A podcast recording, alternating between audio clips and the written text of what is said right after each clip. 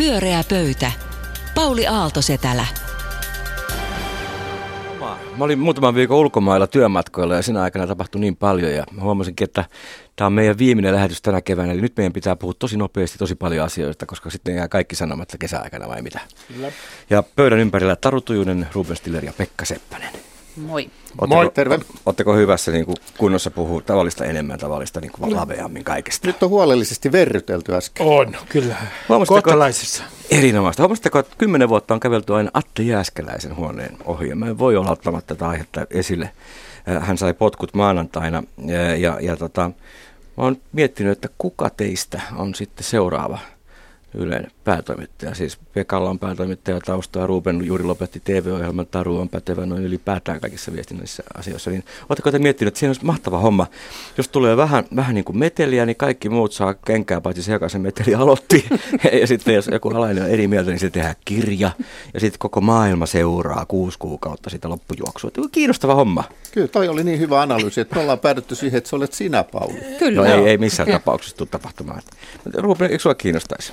Eh, olen eh, täysin ammattitaidoton kyseiseen virkaan ja hyvin moneen muuhunkin. Ja tota, ei tulisi mielenkään. Ei ole kykyjä, ei ole taitoa. Taidot ei riitä. No mutta eikö se just nimenomaan näytä olevan täällä niin kuin käsitys, että se on juuri sopiva henkilö. Toi oli rumasti sa- sanottu. Mutta täällähän on suuri muutos. Huomasitteko, että oli uusi kahvinkeitin tuossa heti, heti kun Atte lähti, niin tuli uusi kahvinkeitin. Et kyllä asiat ylössä kehittyy. Vai mitä Ruben? Asiat kehittyy varmaan, uskoisin, että minä olen peruslähtökohdiltani optimisti, että ne kulkevat hyvän suuntaan. Olen hyvin varovainen, kun nyt puhun tästä, koska kyse on myös siitä, että että kun on kyseessä henkilö, joka, joka on ö, menettänyt työpaikkansa, niin, niin, niin ei ole oikein sopivaa sitä niin kauheasti minun kommentoida. Se Sensuroin itseäni. Se oli ihan sivistynyt. Täällä on siis Rubenin lisäksi 3000 ihmistä töissä, että kyllä siitä porukasta hyvä uutispäätoimittaja löytyy. Ja jos ei löydy, niin onhan sitten vielä Taru. Niin. Täytyy, niin, toden totta. Täytyy nyt tässä tosissaan, kun katsoo tätä, tätä kaikkea, mitä tämän tilanteen ympärillä on, on nyt matkan varrella tapahtunut, johon Paulikin tuossa viittasi, niin, tota, niin, niin, niin oikein niin kuin sanottavat, että työpaikan houkuttelevuusaste on niin törmäkkäästi pakkasen puolella, että, tota, että, että, että ehkä nyt tulee kuitenkin jatkettua näissä nykyisissä hommissa vielä hetken. Ja ehkä se täälläkin nyt vähän sitten alkaa rauhoittua. Me ainakin voimme puhua vähän muistakin teemoista. Ja Sulla oli hyvin meitä lähe, läheisen niin teema, meitä kovasti koskettava teema. Ole hyvä. Olen, ja nyt olen Päivi Räsäsen kanssa aivan äh, samaa mieltä tästä teemasta. Kyseessä on nyt alkoholi, ja alkoholilakihan nyt sen uudistamisesta, niin kuin tänäänkin on uutisoitu, e, ei tullut yhtään mitään. Vahvojen oluiden, oluiden piti tulla kauppoihin ja limuviinojen, myös kioskeihin.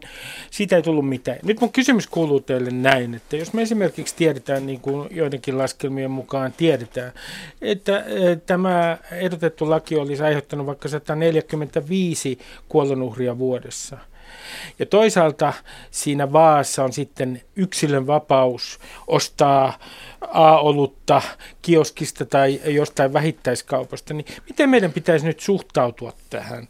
Itse olen sitä mieltä ja sanon ää, näin Päivi Räsäsen sanoin, koska ää, olen hänen jossain mielessä hänen hengenheimolaisensa. Paljonko alkoholiruumiita ää, uuden alkoholilain kannattajat ovat valmiita lisäämään? Se on kyllä paha. Tämä on, tämä, tämä on niin kuin hyvä settaus, koska tähän on vaikea sanoa yhtään mitään. Niin on, niin on. Eihän tuo ollut kysymys, tuossahan oli Niin, toi- vastaus niin. mukana. Täydellinen kysymys, Mutta- se on myös vastaus. Mun kysymys kuuluu näin, että, ää, että kun oletetaan, että suomalaiset kulkevat jotain semmoista hämärää juomatapaa kohde, jotka on, jot, jotka jotkut kutsuvat pohjoismaalaiseksi, jotkut eurooppalaiseksi, niin ähm, tapahtuuko niin? Pitääkö meidän nyt niin kuin vapauttaa ennemmin tai myöhemmin alkoholia ja sitten vaan valmistautua siihen, että tulee kuolonuhreja? Vaikka kulttuurillinen muutos juomatavoissa tulee kestämään ö, hyvin kauan aikaa, koska kulttuurilliset muutokset on hitaita. Kyllä sulla on monimutkaisia kysymyksiä. Eikö me Mä nyt oon nyt seurannut- Kiinasta puhua vaan? Vaan, no, eikö niin. pitänyt puhua siitä, että hallitus tyrii jälleen? Että, että meillä on tehty vuosikausia hyvää työtä sillä tavalla, että on vähennetty alkoholisaatavuutta ja saatu alkoholihaittojen, kuolemien ynnä muiden ongelmien määrää vähennettyä. Ja nyt kun asiat on käännetty hyvään, niin nyt sitten tietoisesti ilmeisesti halutaan kääntää ne huonoon. Ja eihän tässä ole kysymys pelkästään henkilökohtaisesta vapaudesta, jota tässä koitetaan niin kuin puolustaa. Tässä on myös yrittämisen vapaus, elinkeinovapaus. Tässähän on Panimoliittoja ja ylipäänsä alkoholiteollisuus vahvasti lobannut tätä asiaa, että puhumalla tietysti työllisyydestä että työllisyyden varjolla, jos ei nyt henkilökohtaisen vapauden varjolla saa sitten alkoholikuolemia aiheuttaa, niin ainakin työllisyyden nimissä saa, koska työllisyys on ylinarvo ja se käy kaiken ylitse. Vai mitä tarvitsee? No, tämä on kyllä niin jännittävä keskusteluaihe, kun minusta tuntuu, että, että on tässä niin kuin suuntaa tai toiseen mitä mieltä tahansa, niin aina niin kuin häviää, eikö niin? Että, että tota, mun mielestä työllisyys itse asiassa on tärkeä asia. En mä, sano, en mä tiedä sitä, että onko se ylinarvo. Jollekin työttömälle itse asiassa voi olla niin, että, että työllisyys tai työpaikka on tosi tärkeä asia. Ja, tota, ja, ja, ja sillä on olemassa joku merkitys. Ja niitäkin on varmaan aika paljon laskettu sitä, että kuinka paljon tämä alkoholimyynnin vapauttaminen itse asiassa lisäisi työllisyyttä. Ja ennen kaikkea ehkä juuri niillä paikkakunnilla, missä sille työllisyys, niin kuin työllisyyden kanssa tai työpaikkojen lukumäärän kanssa on absoluuttisesti ongelmia. No sitten se toinen kulma on tietenkin se, että, että tehdäänkö lainsäädäntöä, jolla tiedetään, että ihmiset vahingoittavat itseänsä.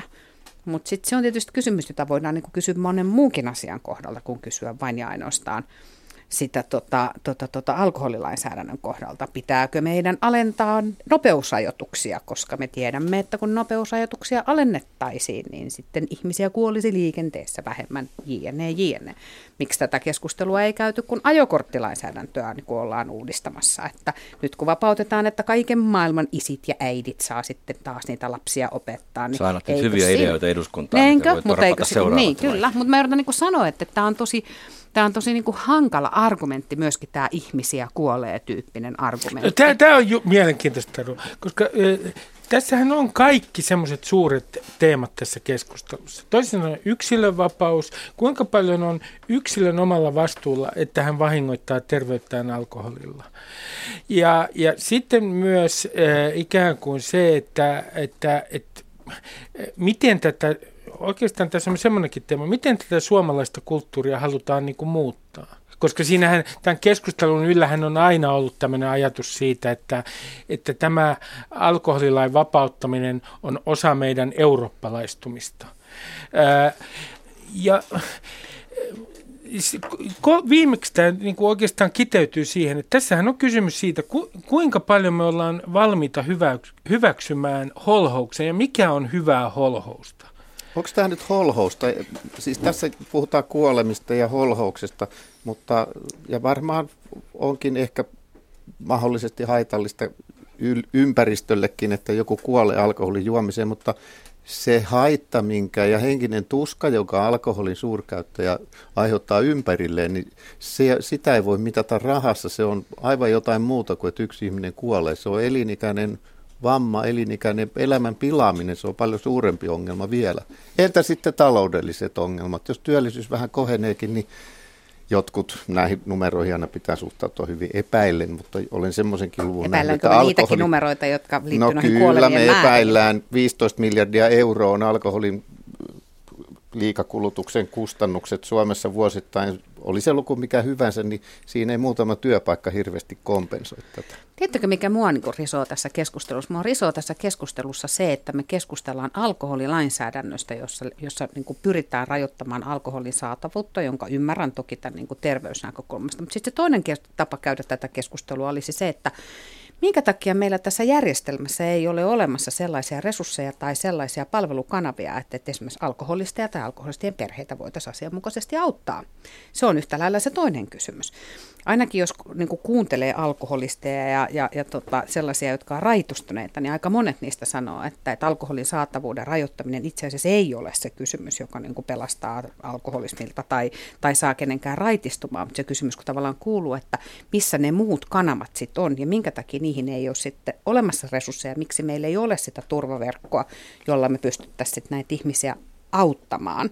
Arvostan yksittäisten alkoholistien näkemyksiä, mutta kaikki varteutettava tutkimus kuitenkin pääosin on sitä mieltä, että ennaltaehkäisevästi alkoholin saatavuuden rajoittaminen on hyvä keino.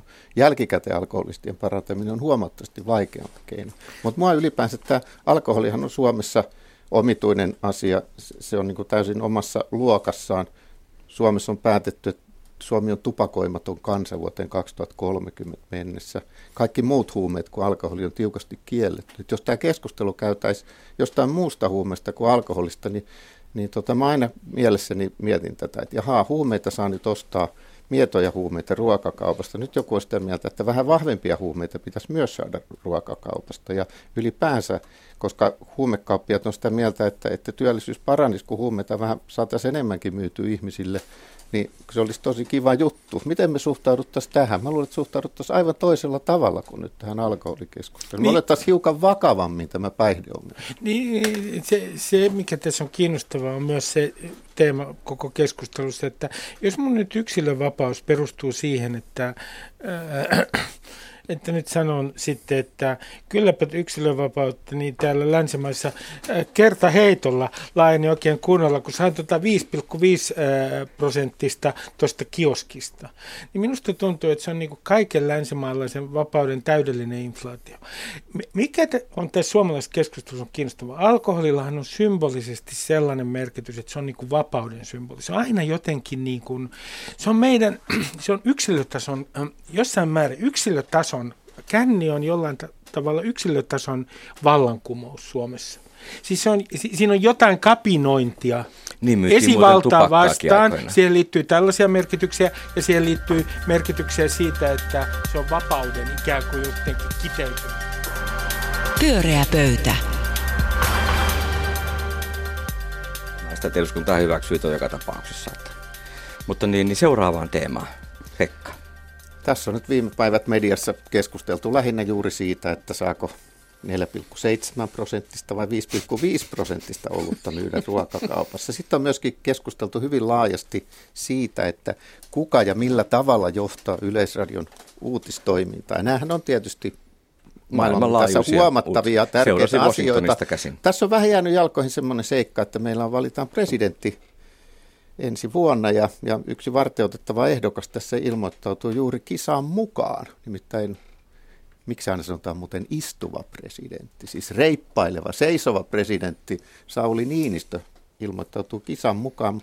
Ja tietyllä tavalla jännästi ja omituisesti, siis hän nyt asettui ei omien sanojensa, vaan tarkkailijoiden sanojen mukaan puolueiden yläpuolelle – hän on valitsija-yhdistyksen ehdokas. Hän oli muutenkin tällaisia 70-luvun lapsuuteni mieleen tulevia elkeitä hänen terveydestään. Saa puhua sillä tavalla, että se joko on hyvä tai ei hyvä, mitään tarkempaa siitä ei saa puhua. Näinhän oli siis myös Kekkosen aikaan.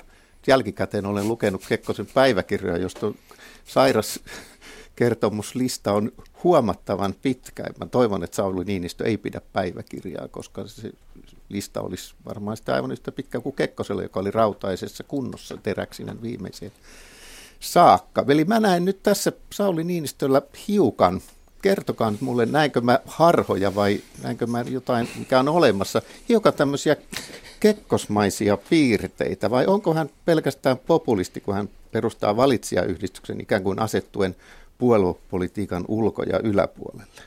Kertokaa. Se on pelkästään viisasveto, ei tarvitse puuttua kokoomuksen politiikkaan ollenkaan, vai mitä, Taru? Niin, siis mun mielestä tässä Niinistön ehdolle asettumisessa ehkä mahtavaa on juuri se, että koska se oli niin... Äm, äm, äm, poikkeuksellinen, niin se antaa meille kaikille mahdollisuuden nyt niin kuin spekuloida sit sillä, että mitä tällä nyt hän on tarkoittanut ja mihin tällä nyt pyritään. Onko hän Kekkonen, onko hän populisti, mitä hän on. Saulihan on siis saanut kaiken puheen itseensä. Ja, tota, ja, ja siitä on tietenkin sitten seurannut se, että, että, että hänen niin kuin, niin kuin, niin kuin kilpailijansa, että jos mä nyt katson vaikka tänään on ilmeisesti niin kuin joidenkin uutisten mukaan muun muassa Paavo Lipponen on kommentoinut tätä ehdolle lähtemistä, että, että tulee Kekkonen mieleen, niin kyllähän nyt sitten on vakavasti sanottava, että näyttää se hiukan semmoiselta happamia, happamia tyyppiseltä kommentilta myöskin, että, että, tota, että, että, musta, siinä, että, että siinä mielessä musta siis se oli niin kuin taitava veto. Ottamatta siis No meillä on myös nyt Kekkos muuten. asia. Ei, no ensi, ensinnäkin tässä ohjelmassa, ja nyt kerta kaikkiaan menee hermo, tämä, tämä Pekan törkeä Ruben loukkaus, paiskoo täällä Kekkosen- tavaroita muuten. Tämä aivan törkeä loukkaus Kekkosen terveydentilaa kohtaan näin jälkikäteen. Se tässä niin kuin pänni. Mutta mitä tulee tähän Sauli Niinistön tiedotustilaisuuteen, jonka näemme tällä viikolla, joka oli muuten vuodelta joko 78 tai 82, en ole ihan varma. Ja eh, ehdotan Saulille seuraavaan vastaavanlaiseen tiedotustilaisuuteen, että mitä jos esitettäisiin ihan televisiossa mustavalkoisena, ettei vaan tulisi sellaista käsitystä, että nyt on vuosi 2017. Se, että hän asettuu ikään kuin politiikan yläpuolelle, niin sehän on tällainen hyvin vanhakantainen suomalainen ajatus, että meillä on olemassa tämmöinen poliitikkojen luokka, ihan tavallisten poliitikkojen luo- luokka, jotka vastaa niin kuin vanhassa maailmassa sanotaan vaikka aatelistoa. Ja sitten heidän yläpuolellaan on tämmöinen hyvä kuningas, joka on täysin puhdas. Tässä tapauksessa Sauli ensimmäinen Niinistö. Ja en pidä tästä ajatuksesta, tästä, t- tästä ajatuksesta, että hän on politiikan yläpuolella. Ja hän antaa sellaisen mielikuvan, että niin kuin hän on se puhdas, joka ajattelee koko kansakunnan etua, rakastaa sitä, niin kuin hän sanoo, ää, on parisuhteessa kansakunnankin kanssa. Ja sitten on olemassa tämä poliitikkojen luokka, joka on niin kuin sitten jollain tavalla vähän niin kuin Nassesetä sanoisi, hy hy. Tota, huomasitteko siis semmoisen kuin Mariko Niemi, joka on kuitenkin merkittävä politiikan tutkija, esitti myöskin sellaisen näkemyksen Tosi, tähän keskusteluun, jossa hän totesi sen, että mitäpäs jos tässä olikin niinku kysymys siitä, että kun joka tapauksessa kansalaiset on erkaantuneet puolueista ja joka tapauksessa me tiedetään, että kaikkien puolueiden jäsenmäärät tulee alas tällä hetkellä kuin lehmän hänteen. Me tiedetään se, että, että, että, että vain muutama prosentti kaikista kansalaisista tosiasiallisesti osallistuu puolueiden toimintaan. Että puoluetoiminta, jos joku on niin kuin harvain valtaa itse asiassa. Niin mitäpäs jos tässä olikin niin kysymys sen tyyppisestä asetelmasta, että, että hän ikään kuin halusi jättää tämän niin kuin puoluetekemisen, joka, niin kuin, joka on ollut se perinteinen tapa kanavoida poliittista toimintaa, niin ikään kuin jättää sen koko apparaatin taaksensa ja ajatella, niin kuin miettiä sitä, että modernissa maailmassa voi toimia toisellakin tavalla. Meillä lainsäädäntö säätelee sen, miten voi presidentiksi asettua, sä tarvit siihen sen sen, tota, sen 20 000 niin kuin kannattajan kortin ja muuta, mutta et, et jos se niin kuin, tavallaan näkeekin niin, että se ei ole nimenomaan vanhanaikainen, vaan se olisi niin kuin, tosi moderni tapa asettua ehdolle. Tämä oli Marikko Niin vähän niin kuin Ranskan malli. No, vähän niin kuin on- Ranskan no, mallia, Ranskan niin. malli kyllä tuli mullekin mieleen, että siellähän on tämä mielenkiintoista, että siellä sanotaan, että populisti hävisi vaalit, vaikka mun mielestä nimenomaan populisti voitti. Ihminen, joka ei koskaan osallistunut aikaisemmin mihinkään vaaleihin, perustaa oman puolueen tai liikkeen, asettuu todellakin niin kuin kaiken vanhan ja entisen yläpuolelle ja ulkopuolelle ja esittää olevansa jotain aivan tuoretta, täysin puolueisiin ja politiikkaan sekaantumaton.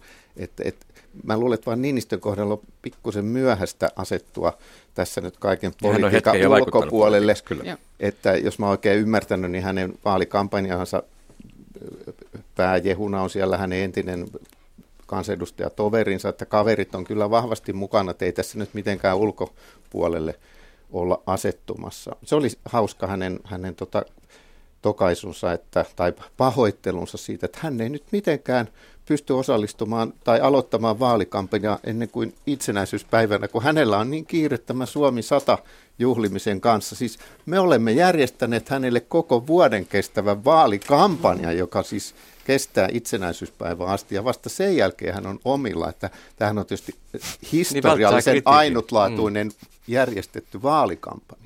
Edes on kaikki- Kekkoselle ei järjestetty kaikki mielenkiintoisia tällaista. teorioita, mutta mitä jos se on vaan niin, että tämä varsinaissuomalainen kaveri ei pystynyt sanomaan, että joo, mä oon päättänyt jatkaa tätä hommaa.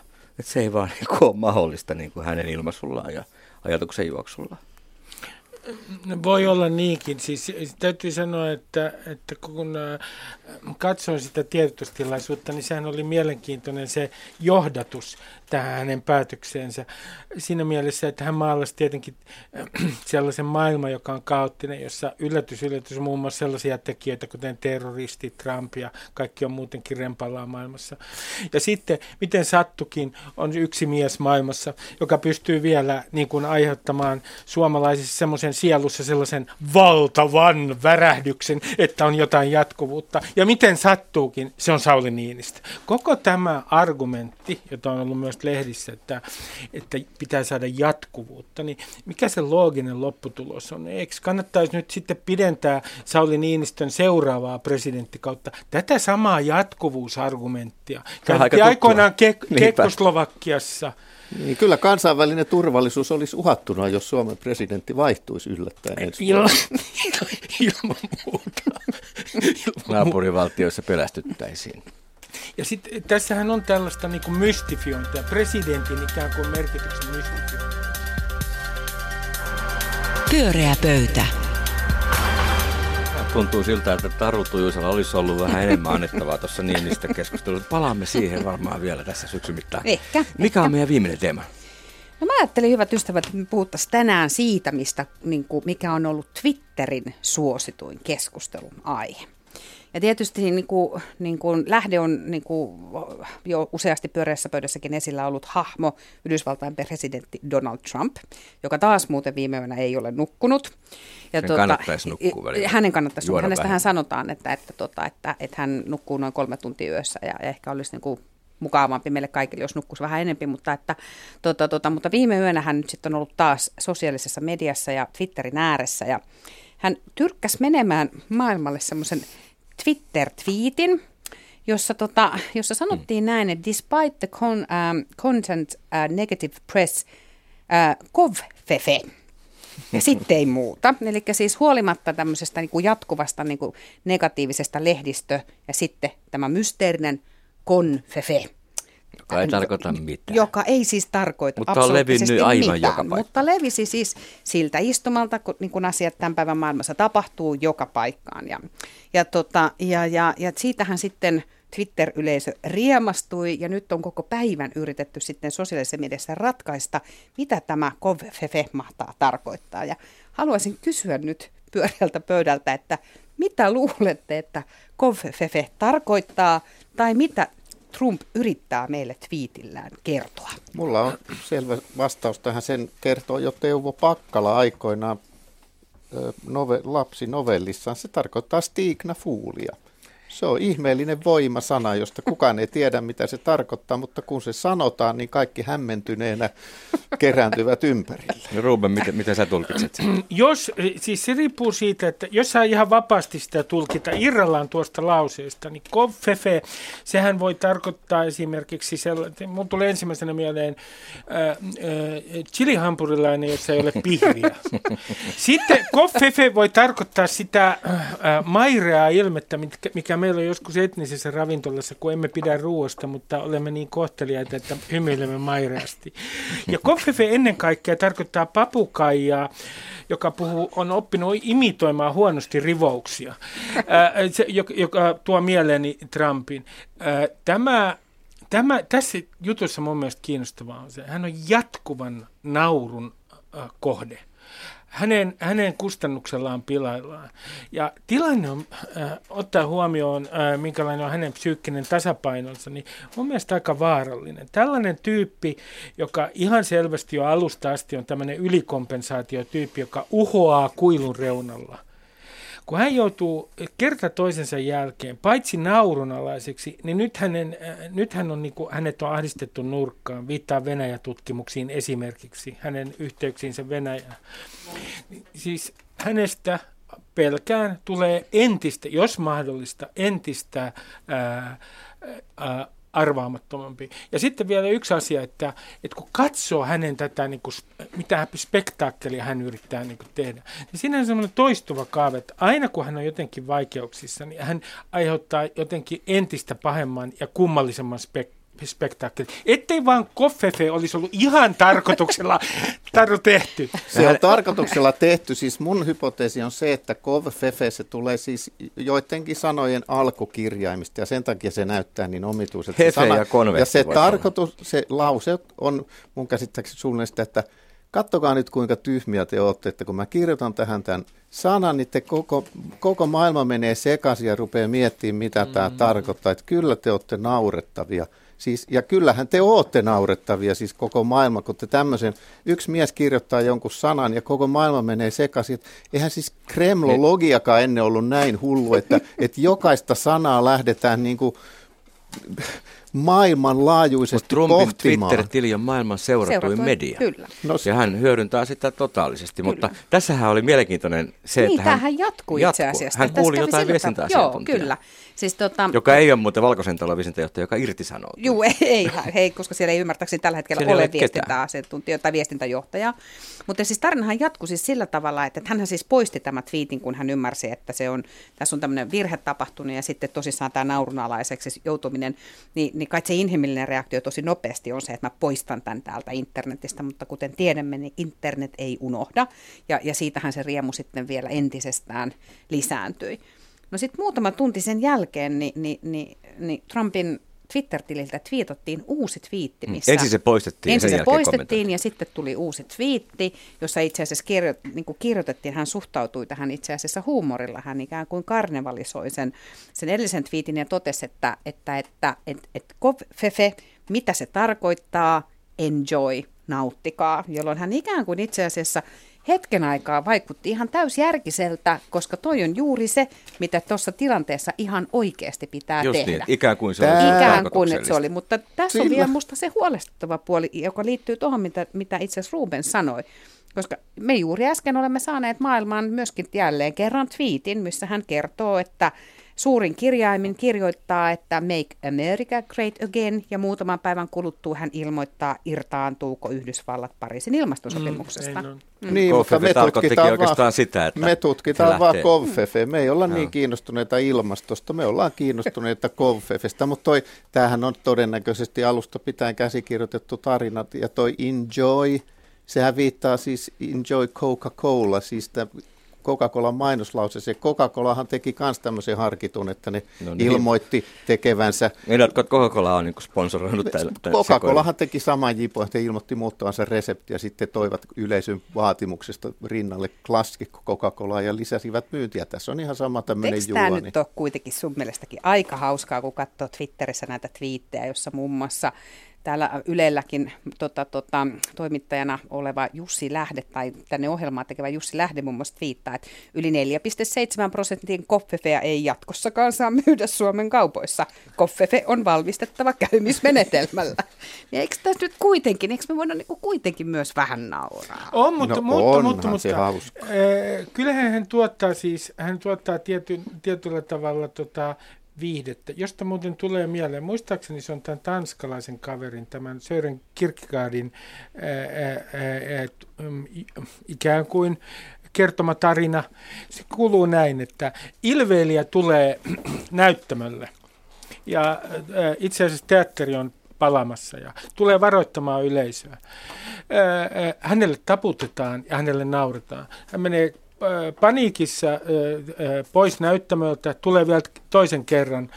Ja yleisö taas taputtaa ilveilijä. Koko teatteri on siis tulessa. Ja sitten Kierkegaardin, muistaakseni lause on tämmöinen, olen lukenut vain sen jostain kokoelmasta, että tämä on se tapa, millä maailma loppuu. Kun me nauramme hänelle, ja mun mielestä mulla mul tulee aika vaivaantunut olo mm. nykyään jo pelkästään Trumpin esiintymisestä, koska se koko äh, hahmo alkaa olla äh, tietyllä tavalla äh, vitsinä niin uskomattoman synkkä, ja niin uskomattoman itse asiassa tota, ää, kaiken, jo niin kuin mennyt kaiken yli.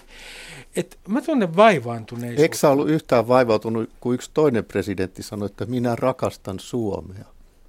Eikö se ollut yhtä vaivauttavaa? Pekka, Ei sun tarvitse sanoa mitään. eh, ehkä pikkasen. Eikö ne vähän kun sä eri toit- sarjassa paini Sä kuitenkin? toit tässä kirjailijoita. Mun täytyy sanoa, että jos Juha Itkonen, rakas pyöreäpöytä toverimme olisi tässä nyt, niin hän varmasti sanoisi, että, että älkää naurako Trumpille, ottakaa Trump vakavasti, että kyllä ennenkin silloin, kun Hitler tuli julkisuuteen, naurettiin, että siinäpä hassu kaveri ja hassut viiksi, että kylläpä sillä on hassuja sanoja. Ei otettu vakavasti. Ottakaa myös Trump vakavasti, sanoisi Juha Itkonen. Juha Itkonen saattaa itse asiassa tässä asiassa olla kyllä oikeassa. Kun Jenkkimedian kanssa keskustelin, että Joo, veikkasi, että kyllä. tähän päättyy. Joo. Pyöreä pöytä. Tämä oli kevään viimeinen pyöreä pöytä. Kiitos keskustelijoille mielipiteistä ja, ja Trumpin ja arvostelusta. Me jatkamme syyskuun ensimmäisellä viikolla suurin piirtein samalla kokoonpanolla. Ja Tervetuloa takaisin ja viettäkää oikein puhelias ja viihtyisä ja mahtava kesä. Mun nimeni on Pauli Aaltosetälä. Hei hei!